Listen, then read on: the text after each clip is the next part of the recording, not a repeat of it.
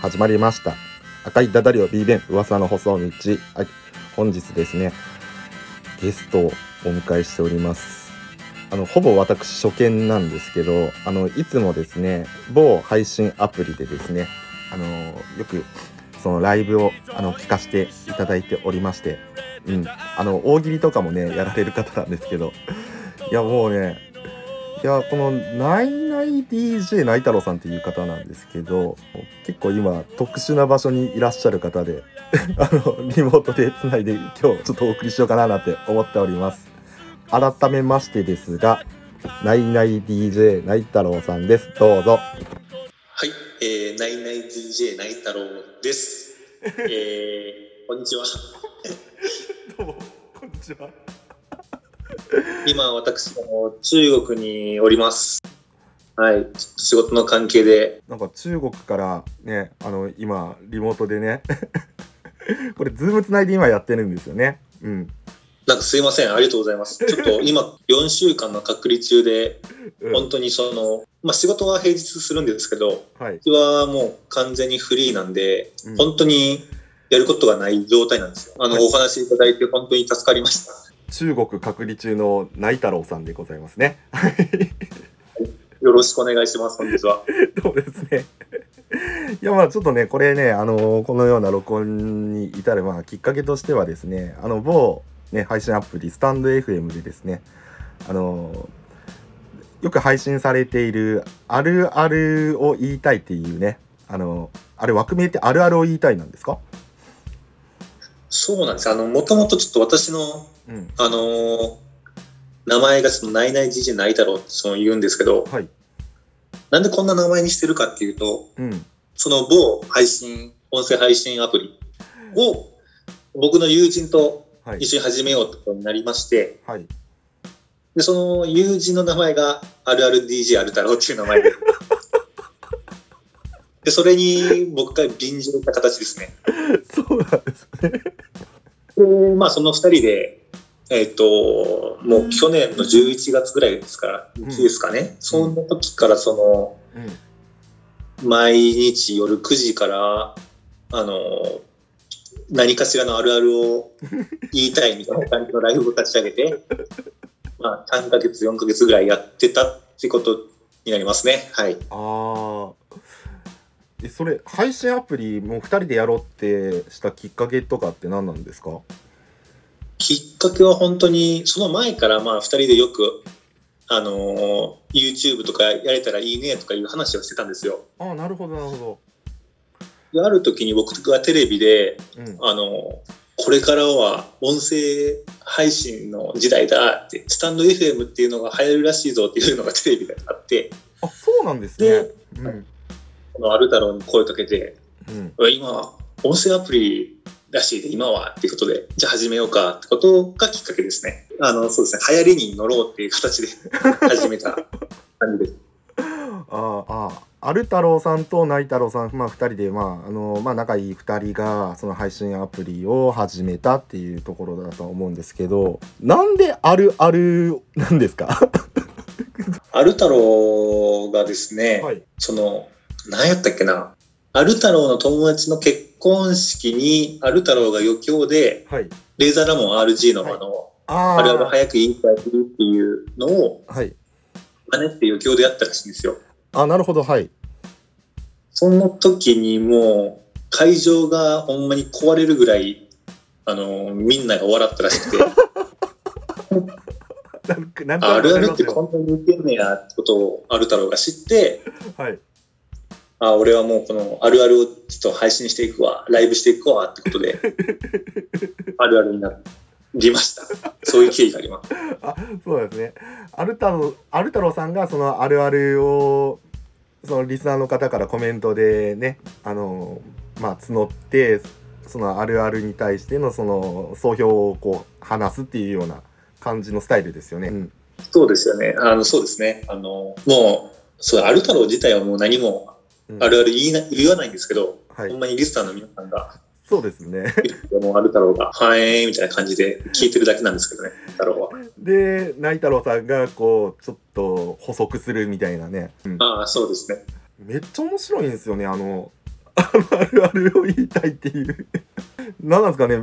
いやリスナーもまあ面白いんですけどね。このアル太郎さんとナイ太郎さんがねこううまいこと拾うんですよね。うん。なんかそのいやいやいやいやいや、全然全然。もうでも、そのあるあるの配信もやめて、もう数ヶ月経って、はい。ある太郎自身もなんか燃え尽き症候群みたいな感じで、あー。パってやめちゃったんですよね。あーそうですよね。なんか最近ないですよね。うん。そうなんですよ。最近は2人で、うん。そのアプリでうん、ただただほんまに雑談をするだけみたいな感じになってしまってますね。なるほどやっぱこの中国行かれてやっぱりリモートでまあでも普段からリモートではやってたじゃないですかそのそうですね。うんコラボっていうあんまり、そうですね、直でもう会えることはないですけど、まあ、それ以前からね、あの、友達とかそのアル太郎とかとはリモートでやってたんで、まあ、あんまり大差ないかなと思いますね。中国だとなかなかつながりにくかったりとかやっぱしますか？ああ、確かに、あの、どこのホテルも、ちょっと Wi-Fi 自体が弱いっていうのがありますね。中国あるあるですね。中国あるある出ましたね Wi-Fi 弱い Wi-Fi が、はい、もう不安定すぎるっていうのがありますね。時間によってもっていうのもあるんかもしれんすけどねうんそうですね。割と今結構クリアに聞こえてるんですけどだいぶ、ああ、よかったです。それは良かったです。うん、今まあズームでねあのーやってるんですけどまあ顔出しではなくてねこのねアイコン越しでまあやってるんですけどね。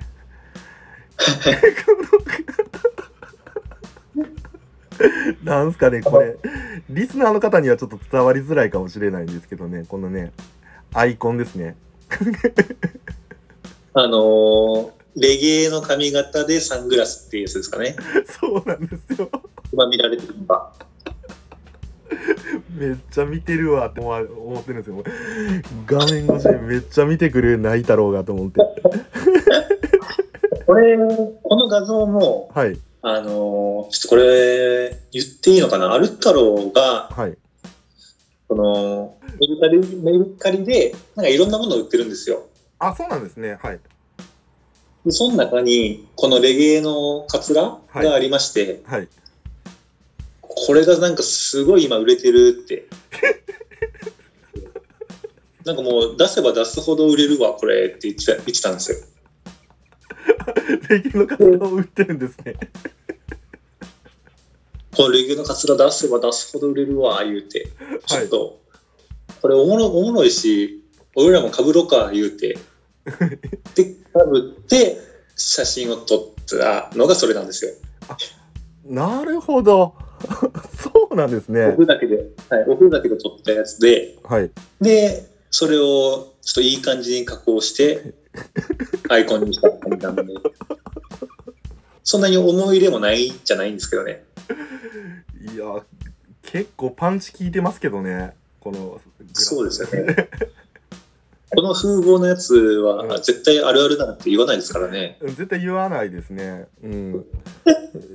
アウトローすぎますね。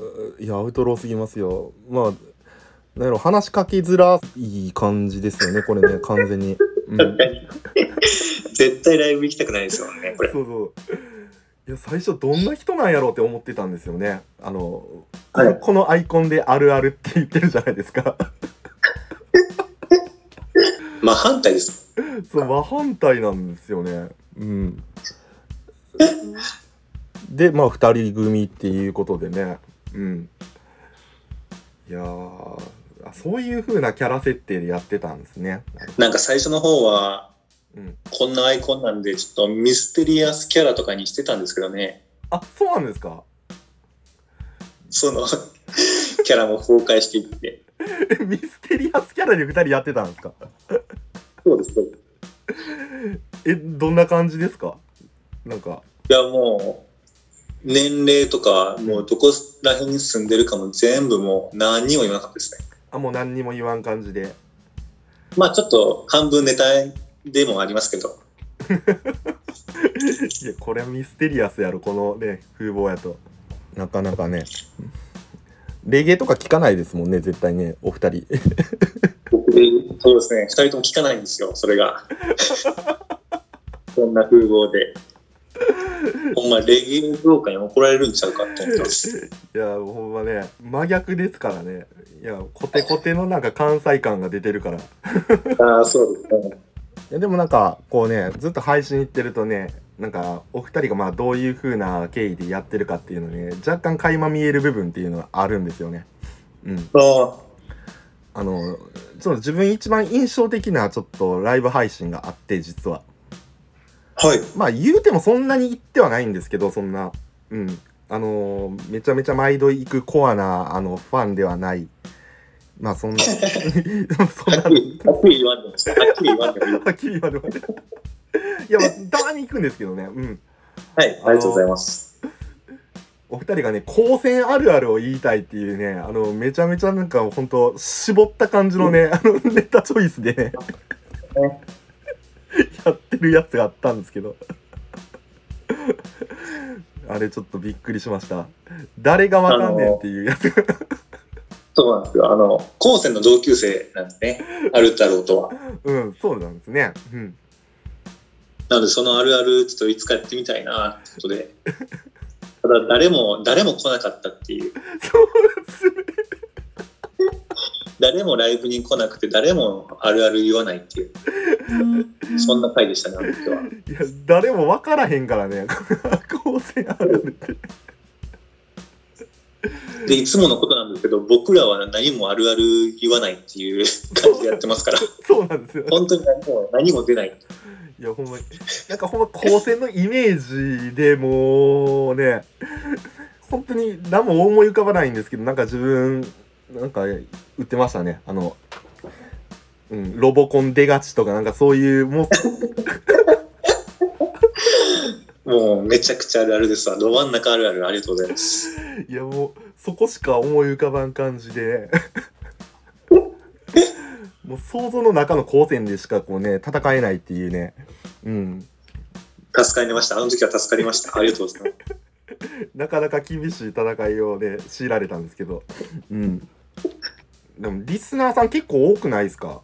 そのあるあるさんの当時は多かったですね。始めた、初めて3ヶ月、4ヶ月ぐらいまでは。ああ今はやらなくなったんで、今開催しても全然人は、あの、来ない感じになってますけど、当初はもうすごかったですね。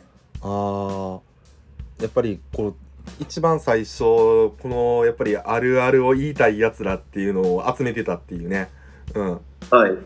当時なかったんで、あのアプリであるある配信してる人。ああなるほどある太郎がやりだしてからちらほら新しいのが出てきてって感じになってましたね、あの時は。やっぱりやらんくなったら一気に来なくなるようなもんなんですかねそうですね。あの、辞められた方も結構いますし、あれから。ああなるほどうんうんうんうんはい、メンバーもガラって変わってると思います、今は。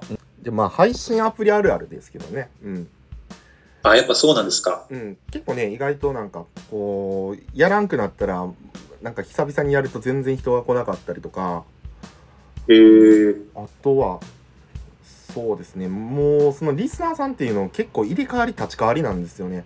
うん。あ、そうなんですね。うん。なんかすぐなんかアプリ飽きられちゃって行かなくなるとかっていうパターンが。あ、そうなんですか。やっぱ多いんで。へえ。でまあなかなかね続けるのは難しいですからね。うん。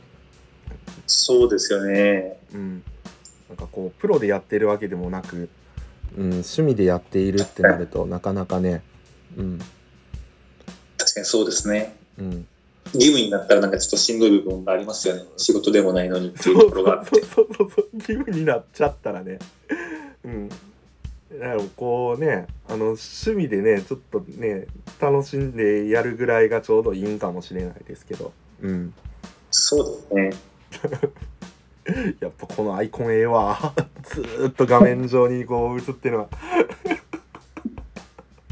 でもやっぱ初見の人なんかおかしな人って思いますよね。これ怖いですもんね。なんか。うん、そのまあおかしな人やとは思いますよね これ間違いなくあの僕普段ひげ生やさないんですけど、はい、あの、この写真撮った時が、うんその時もやっぱりあのコロナ禍やったんでずっとマスクしてる生活で、うんで、マスクしてたらあんまりひげも剃らなくなって、うんで、ちょうどひげあるし、うん、この風貌で撮ろうかって言った写真がこれなんで、違うんですよね。ひまわりとか結構違うんですよ。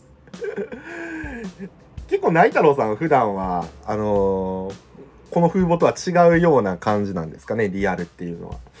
あもうリアルはもう真逆ですね。真逆こういう人にはもう近づかないようなもうんう、生活をしようとも心がけてますから。ああ、なるほど。まあ、ちゃんと働いてね、あのーちょっと生活してるっていう。こんなアウトローには本当になりたくないです。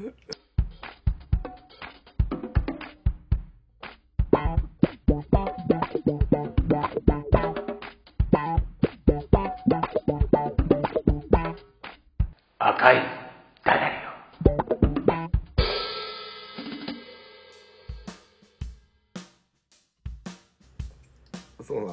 もうでもまああれですね。もう中国に出向でね行かれるぐらいまああの多忙なねあの多分あのプライベートじゃないですけどまあリアルの方に関してはもう結構多忙な感じで動いてらっしゃる方だとは思うんですけど。そうですね、この、しそうですね、今、まあ、中国にいるんですけど、会社から中国に行ってくれっていうのが、今年の5月ですかね、5月の頭に言われて、うんうんうん。で、8月の末に日本を出て、今4週間の隔離中なんですけども、すごいな。一気にちょっとガラって変わりましたね。普段まあ前までは普通に日本でねまあ働いてはい。まあ、夜な夜なスタンド FM であるあるをやってた生活から一気にね中国で4週間隔離っていうそう 本当なんかもう、5ヶ月、ん ?3 ヶ月前にはほんま考えられないような生活してますね。うんもう本当にホテルから一歩も出れない感じなんですか？はい。あの、ホテルから一歩も出れないですね。あの、廊下にも出れないですし、ええっと、多分なんか、監視カメラもあるんで、あの、廊下には。うわ多分、そこで見つかったら、お仕置きはされるでしょう。ね。ーお仕置きされる。刑務所やん。刑務所やん。まあ、部屋は今広いんで、うん。まだなんとか過ごせてますけど、うん。あの、このホテルに泊まれるっていうのも、あの、運らしくて、うん。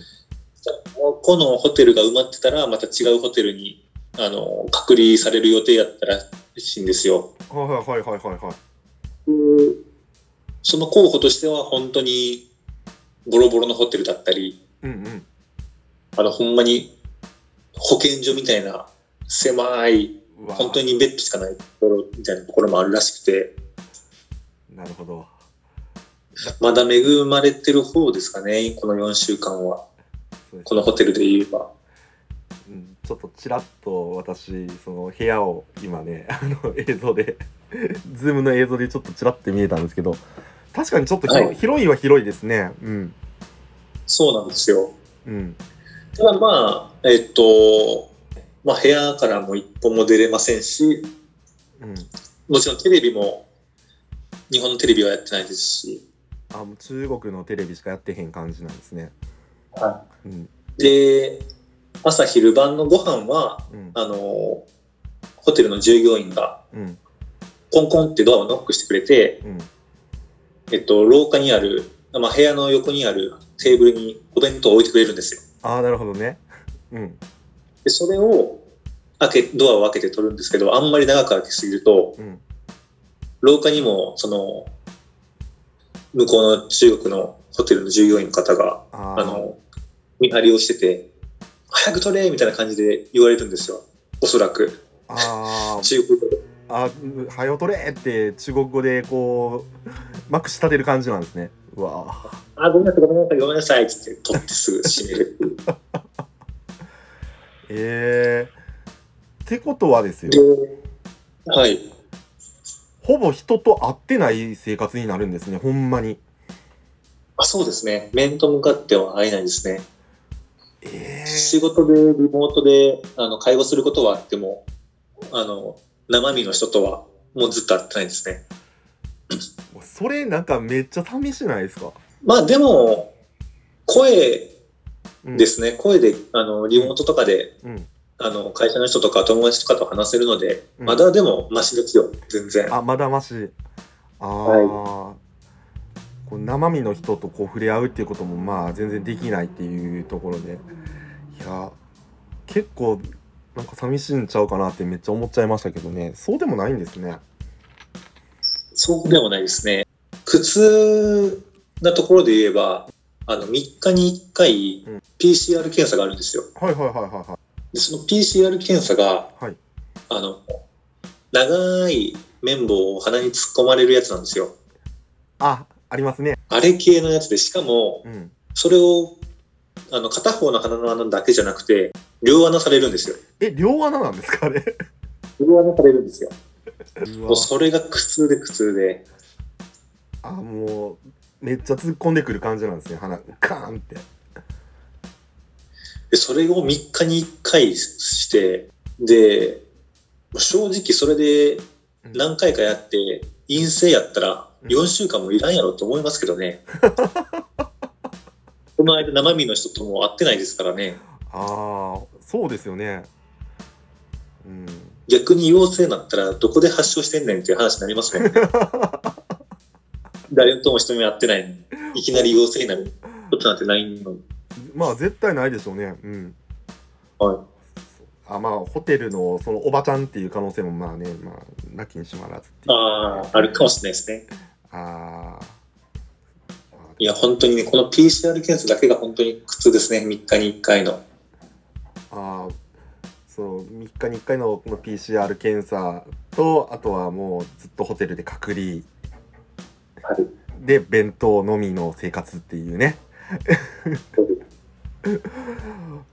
いやねあの大太郎さんのねあのツイッターとかでねあのまあ SNS、まあ、見ていただければまああの分かるとは思うんですけど中国のねあの今まで出てきた弁当をね記録に残しているんですよね。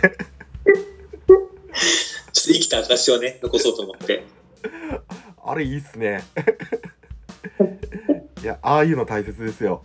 うんこう毎何にも映えないんですけどね。映えないんですけど、なんかもし自分がね、うん今後、その、家族とかできた時に、うんお父さんこういうのを4週間隔離されて食べてたんやでって 言えたらいいな。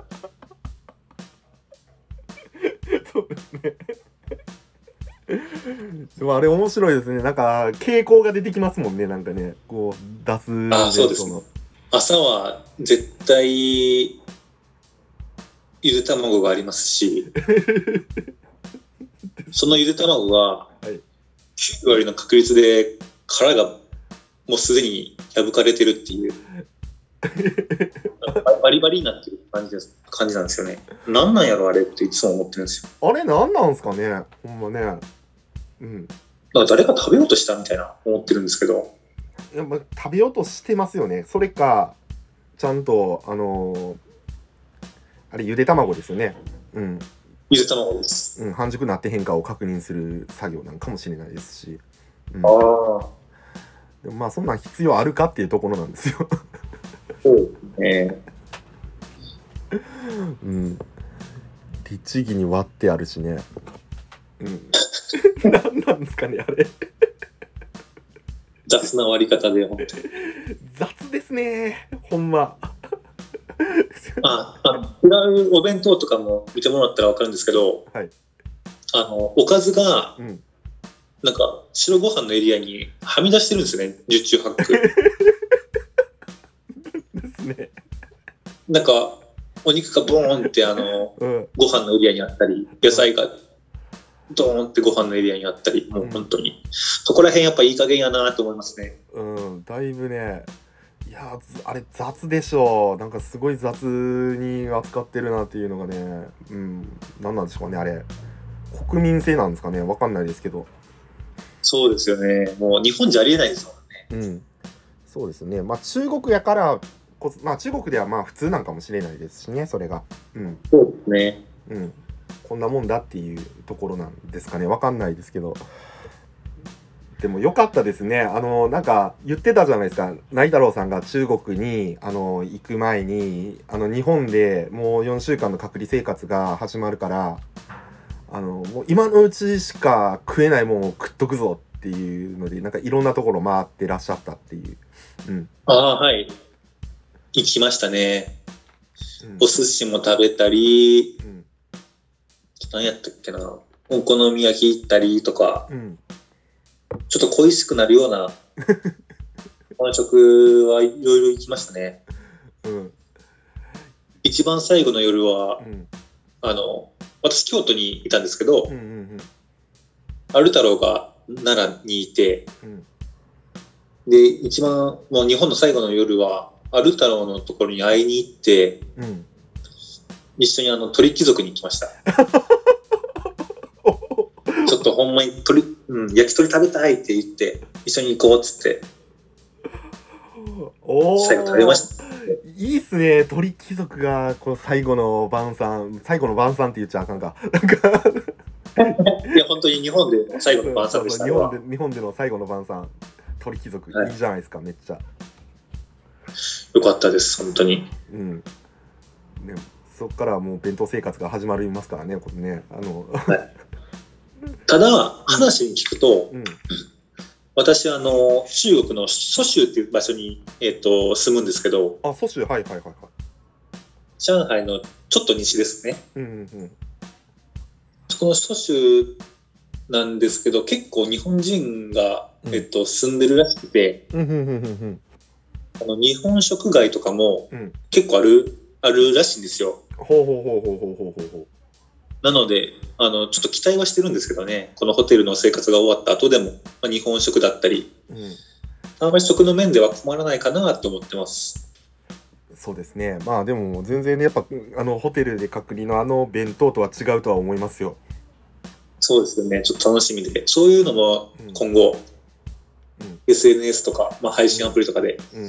伝えていけたらいいなと思ってます。でもまあ面白いと思いますよ。なかなかね、あの今日本の日本にまあ住んでると、まあコロナ禍でなかなかその海外とかも行けなくなってますからね。うん。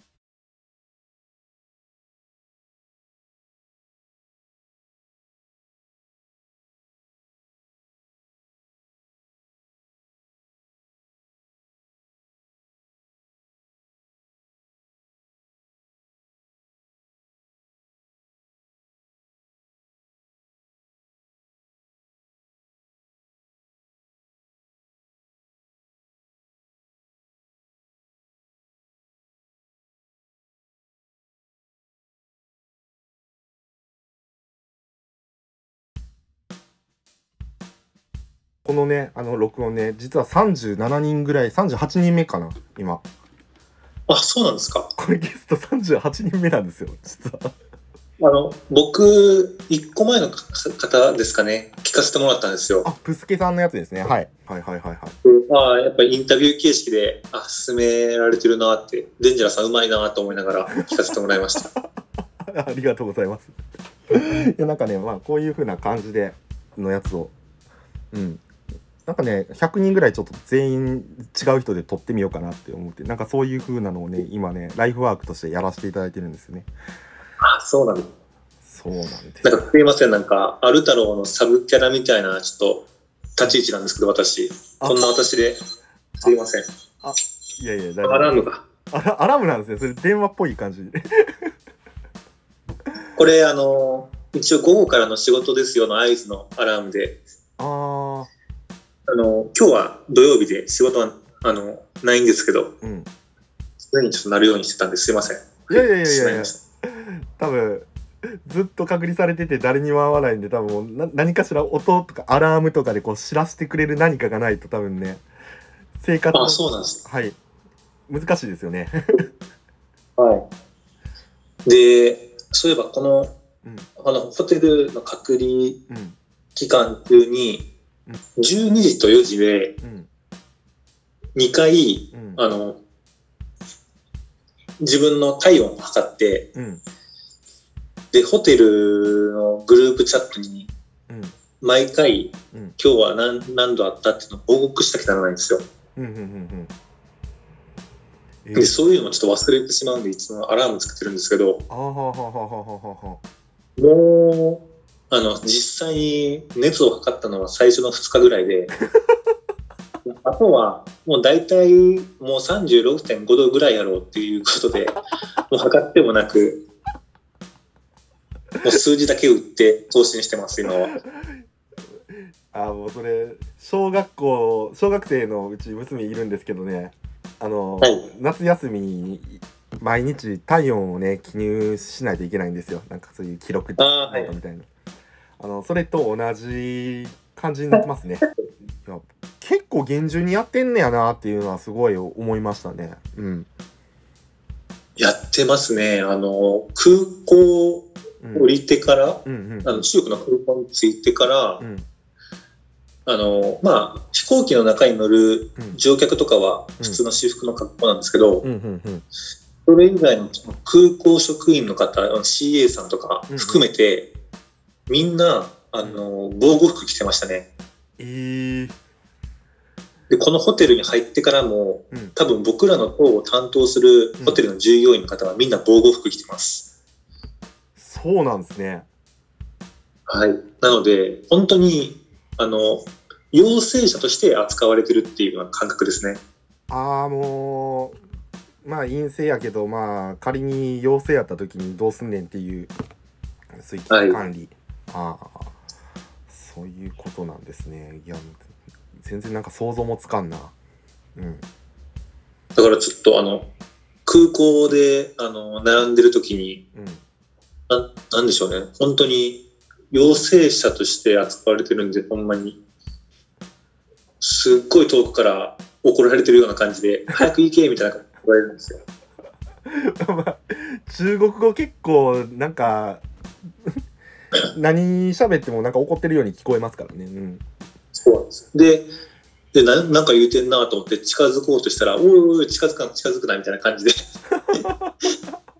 いやいやいや、陽性者じゃないんやから、と思いながら。うん。一応日本を出国するときも、うん。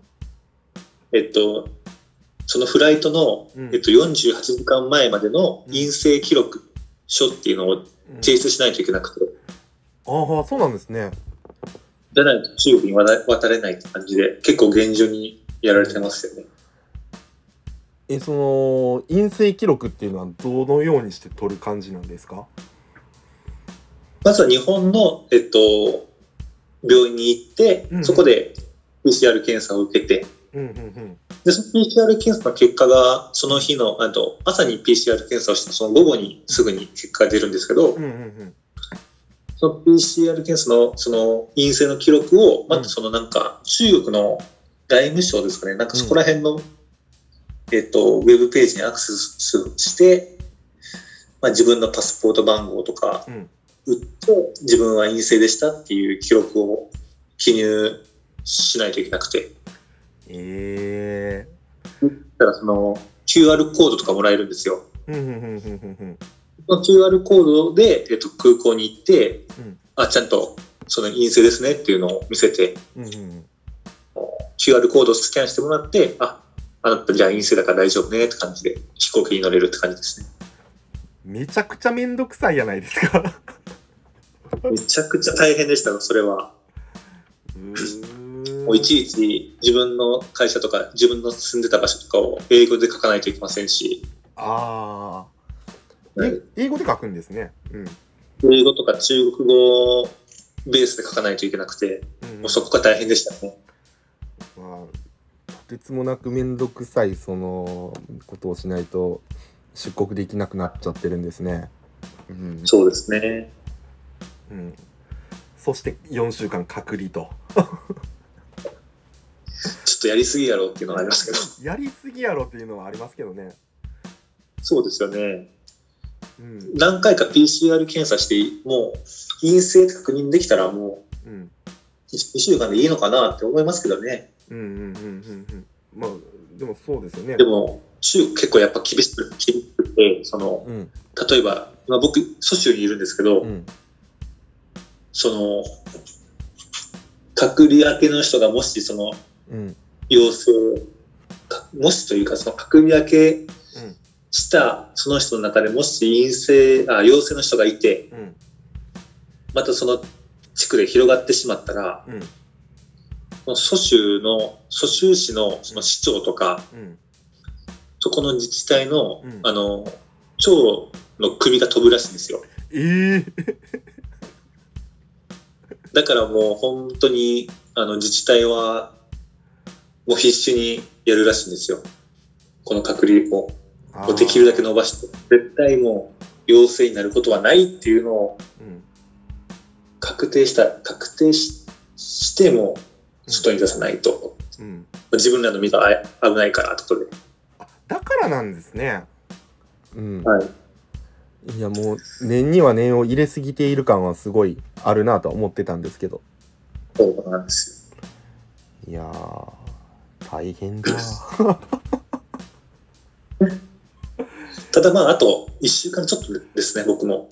おーゴールが見えてきましたねはい。見えてきました。ゴール見えてきましたねとうとうラストランはい。楽しみですね。うんですねでもホテルでやり残したことはないですか？大丈夫ですか？大丈夫です。もう、今が出たくて出たくてしょうがないんで。あもうもう全てはい。やり残したことはないんで早く出せとうんそうそう、ないです。ないですねうんいや楽しみですよねうんそうですね。たのそうですね。まだ、いろんな多分面白いことがあるのかなと思います。中国は。日本と違って。ですねちょっとはためちゃ感があると思ったりしてるんですけどね、僕は。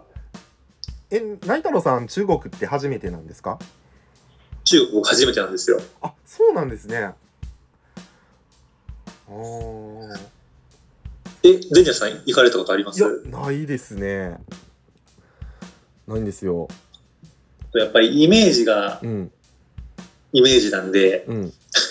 そうですよね。ちょっと面白い。うるさ。ア ラーム鳴るなアラームめっちゃ鳴る。うん。イメージがイメージなんで、うん。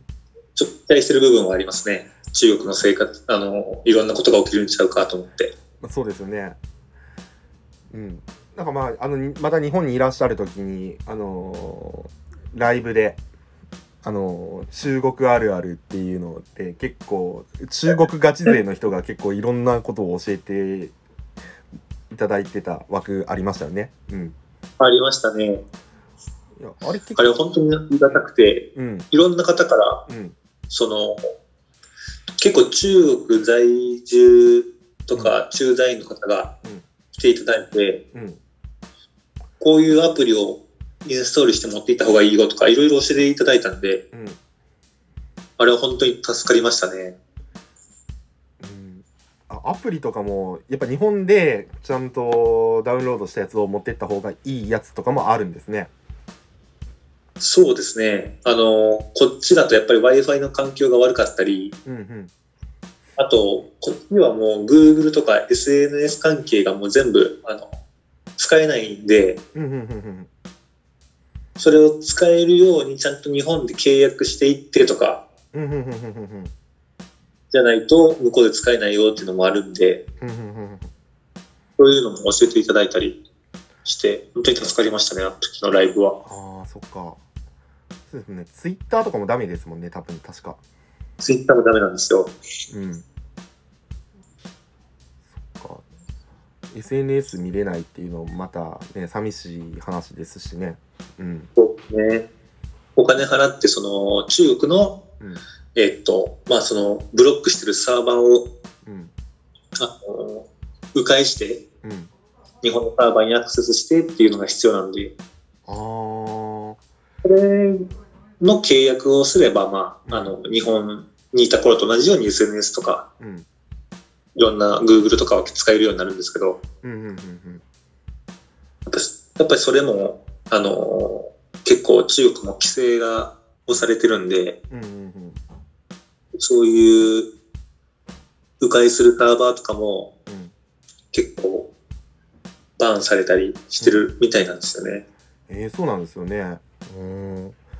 でもこれ今ズームつないでるじゃないですか。はい。これひょっとすると中国のねあの公安の方も今聞いてらっしゃるかもしれないっていうところでね。うん。ズームってどうなんですかね？ズームって、うん。その迂回しなくても使えるんですかね？どうなんやろ？どうなんですか？これ迂回して使ってる感じなんですか？そこがちょっとわからない、わからなくて、うん。一応その迂回する、あの、モードには今してるんですけど、はいはいはいはい。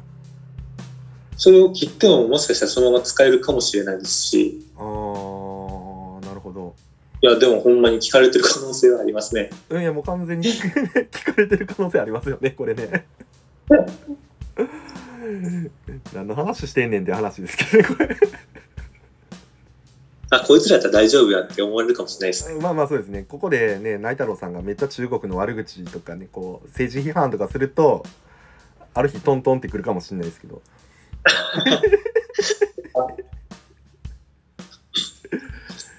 危険なやつが多いああと、そうですね。あと、僕、日本からこっちへ、あの、単身赴任で、うん。えー行くんで、日本にあったものとかを、うん。一応引っ越しでうん。中国に送るっていう手すあの引っ越し手続きをしたんですよ。あそうなんですね。で、その中で、その、船便とか、えっ、と、航空便うん。で、あの、荷物を送るってことになったんですけど、うん。あの、本とかはあんまりうん。持ち込まないようにした方がいいですよって言われて、えー、でその本の中にそういうあ。中国の批判とか、そういうのが書いてあるとまずいから、ってことで、全部1ページずつ読まれて、うん。消されるらしいんですよ。えー、そうなんですね。なのでもう、あれやったらもう、持っていかない方がいいよっていうのは言われましたね。もしあったらその場で没収されても帰ってこないんで。あー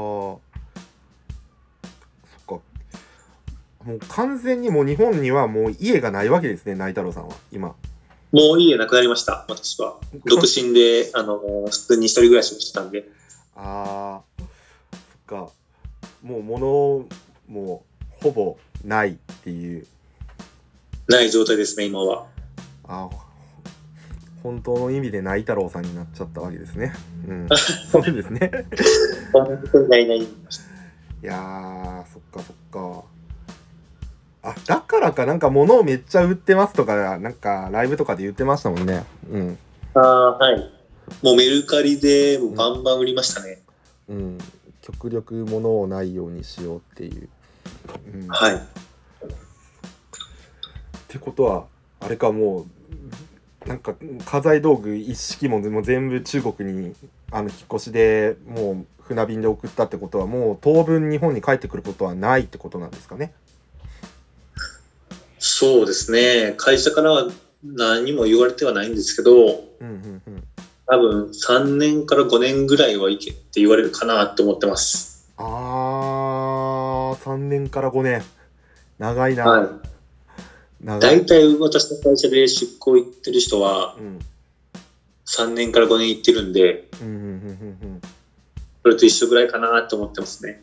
うんはあなんですね。あの内太郎さんちょっと話変わるんですけどあの彼女とかっていらっしゃらなかったんですかね？えっと、その彼女が、えっと、僕、会社からその出向だよって言われたのが、うん。5月のゴールデンウィーク明けやったんですけど、はいはいはい。えっと、そのゴールデンウィーク中に彼女と別れて、ああの、タイミング的にはちょうどいいのかなって思ったり思わなかったり、ーあーなるほどはい。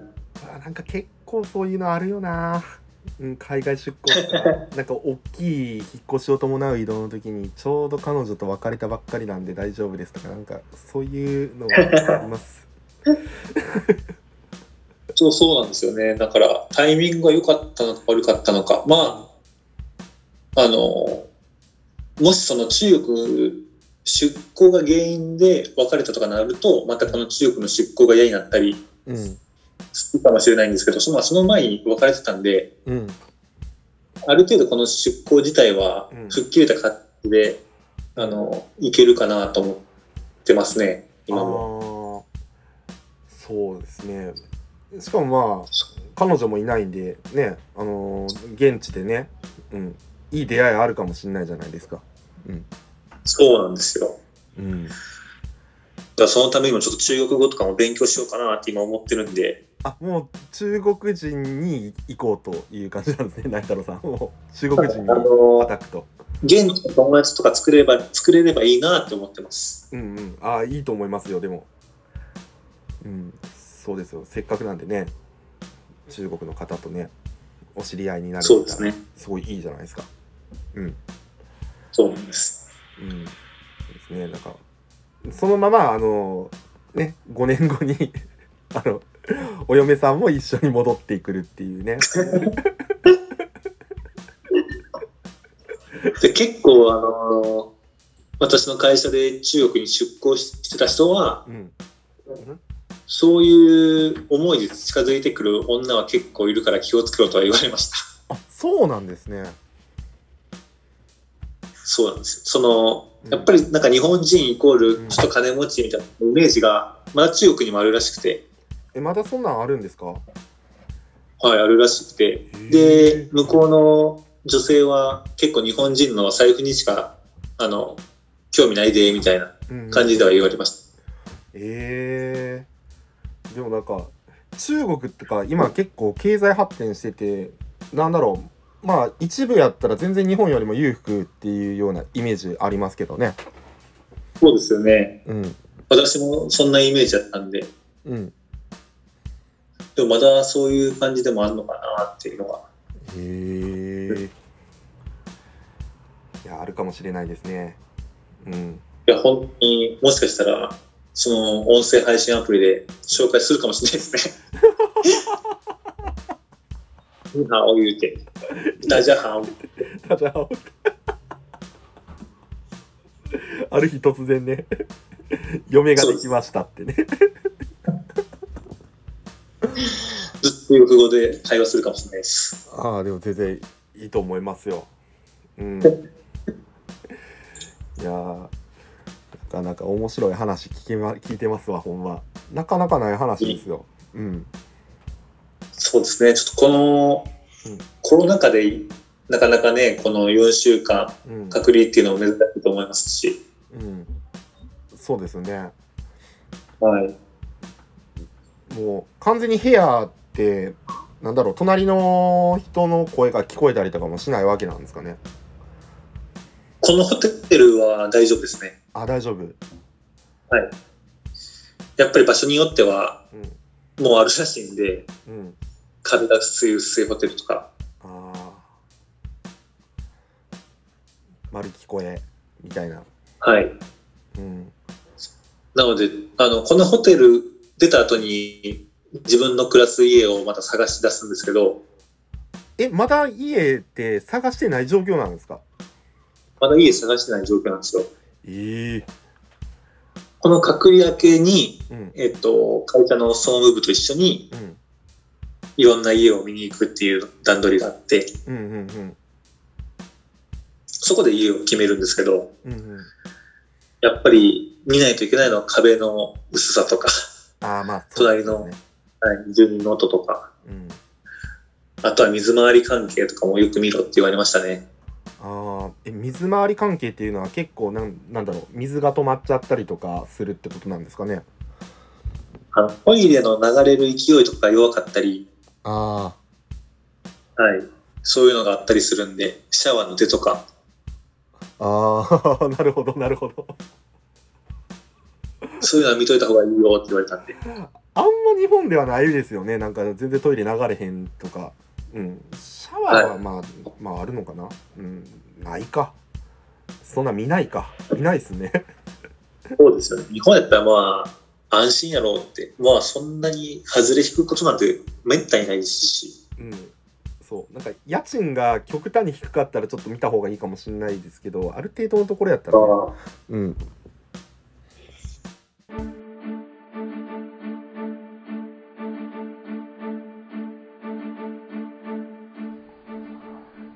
プログレッシ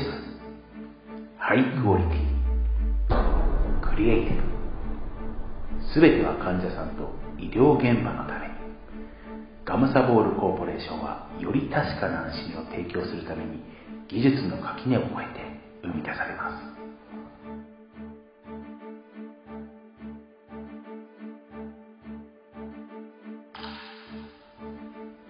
ガムサボール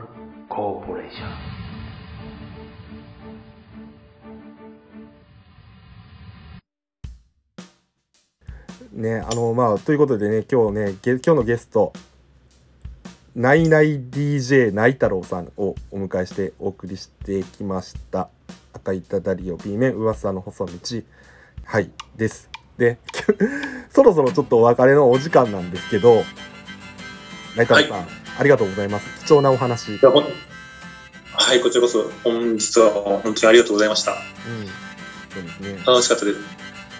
なんかね、今後ね、ナイ太郎さんがね、あの、中国からね、いろんな発信してくれるとは思うんで、それ楽しみにしてます。はい、あのー、隔離明け、いろんなはいことをちょっとお伝えできればいいかなと思っております。よろしくお願いします。で、今のところ弁当しかね、配信してないですからね。うん。映えない弁当をずっと上げ続けてるんでね、そうなんで、なんであの弁当映えないんですかね。僕の写真を撮るときなんですかね。いや、あれ、あれ、どんなインスタグラマーがね、撮影してももう無理でしょ。なんて あの弁当を映えさせて撮る方法って何だろうって思いますか。うん。あれがちょっとずらーって並んでる絵はちょっと気色悪いって気色悪いですよね。早く街中に出ていろんな風景をちょっと撮りって、あの発信していきたいと思います。あありがとうございます。すみません。じゃあね、最後に、なんか告知とかってありますか？えーっと、ないんですけど、特になくて、あの、まあ、えっと、スタンド FM っていうアプリで、はい。あの、えっと、まあ、アルタロと一緒に、えっと、時々ライブをして、面白おかしく、えっと、やっております。えっと、ね、えーもし機会があれば、えっと、うんそちらでね、あの、お会いできたらいいかなと思います。はい。よろしくお願いします。いや、またちょっと、アル太郎さんとナイ太郎さんのね、あのライブ、あー聞きたいな。なんて思っております？ありがとうございます。ね、うん、ちょっとまたね、あの、お邪魔させていただこうかなと思っております。ありがとうございました。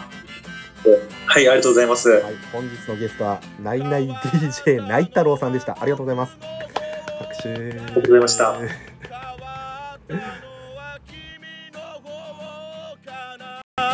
そんなことはどうでもいいからただ君に会いたいないつかまたどこかでと出会えたら僕はあの時言えなかった言葉を言うよ。ひねくれた言葉でしか。気持ち表せなかった本当に言いたかった言葉。ありがとう。